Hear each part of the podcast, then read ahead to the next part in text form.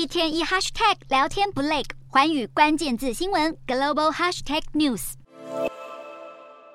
一身招牌军绿服装，与荷兰领袖握手致意。乌克兰总统泽伦斯基4日访问荷兰，造访位在海牙的国际刑事法院，并会见荷兰总理吕特。对于俄罗斯发动战争入侵乌克兰，泽伦斯基在这个象征着和平与正义的城市发表演说，呼吁各国应该要设立一个独立出来的战争罪法庭，让侵略者接受审判，更要将俄国总统普丁绳之以法。泽伦斯基这趟行程还拜访了荷兰国会以及当地一座军事基地，希望能为乌克兰争取更多支持。而在与荷兰和比利时总理联合召开的记者会上，荷兰和比利时领袖也异口同声，表示将声援乌克兰到底。不过就在泽伦斯基动身访问荷兰前一天，乌俄两国才在为无人机攻击事件争论不休。克宫发言人佩斯科夫更指控美国就是这场普丁刺杀行动的幕后黑手，白宫马上反批这样的说法简直荒谬可笑。无人机攻击事件爆发后，俄军连夜轰炸乌克兰各大城市，首都基辅也传出爆炸声响。乌军还公布一张俄国无人机残骸的照片，上方用俄文写着为了莫斯科，报复意味浓厚。乌克兰官方表示，4日晚间拦截了至少18架俄军无人机，也有镜头直接捕捉到一架无人机被击落的画面。另一方面，俄罗斯南部边疆地区以及克里米亚岛也都传出无人机攻击事件，导致炼油厂起火等意外。乌俄双方这几天互相交火，越演越烈，达成和平的希望也越来越渺茫。